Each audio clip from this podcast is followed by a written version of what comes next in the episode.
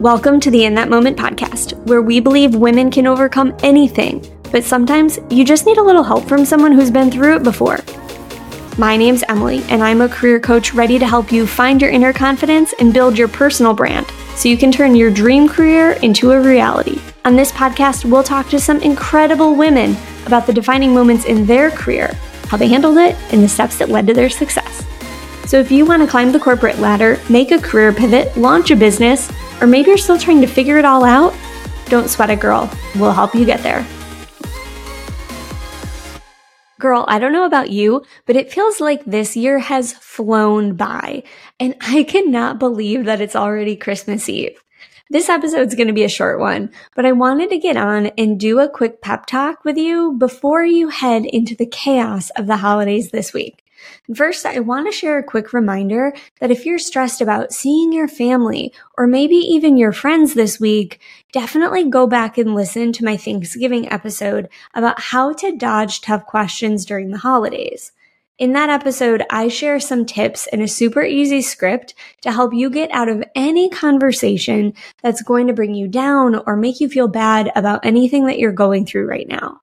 Or if you know someone who might be struggling and is just trying to get through the holidays without talking about themselves, I'd love for you to share it with them too.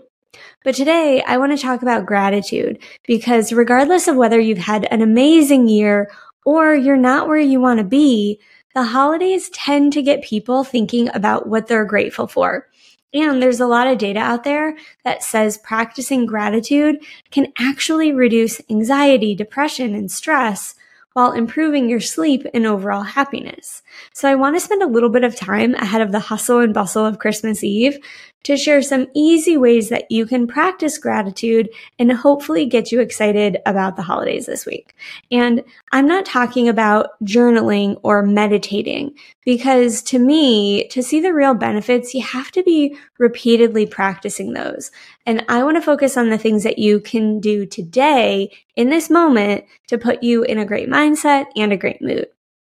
For me, I'm super big on self reflection or asking the hard questions that really help me become honest with myself and really work through the things that I'm struggling with.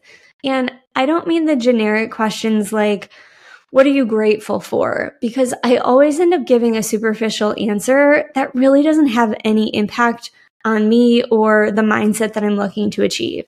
So using that example, I would say something like, I'm grateful to have a roof over my head, a family that loves me, and a warm bed to sleep in at night. And these things are absolutely things that you should be grateful for. And I know that there are so many people in this world that don't have those things.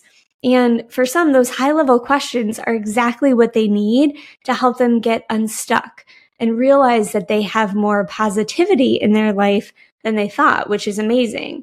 But what I found is that I need prompts that are a little bit more specific to help me really think about my life and what I'm going through and ultimately get that aha moment that I'm looking for.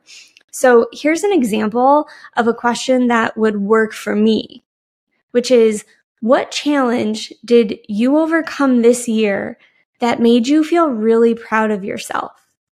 My response would look something like, after being unhappy for so long, I decided to quit my corporate job to launch my own company. And not only do I feel happier, but I found my real purpose in helping others and I feel more fulfilled in the work that I'm doing. I'm not inherently a risk taker, so I was worried that working for myself would be a huge mistake, but I love the new life that I'm building and I'm capable of paying my bills on top of it. See the difference? Now, I'm not saying that you couldn't get to an answer like that with the first question. I'm just sharing what works better for me. And what I've learned is that if it works for me, it probably works for other people too. So it's worth sharing. So after I answer a question like that, I then like to reflect on each part to identify all the positives. So one, quitting my corporate job because I was unhappy meant that I was willing to put myself first something that I never used to do. I'm happier now than I've ever been. And since we only have one shot at life, I can now think, why would I want to walk through it any other way? I found a purpose working with other women and that I now know I'm making a real impact on other people. And I'm working to eliminate negative self talk about what I am and what I'm not, shifting my mindset that I'm capable of anything. And when I get done, I'm thinking differently about how far I've come. I feel my self confidence and my self esteem rise. And most importantly, I'm turning a negative situation into something I'm grateful for because it got me to where I am right now. And something like this doesn't take more than a couple minutes.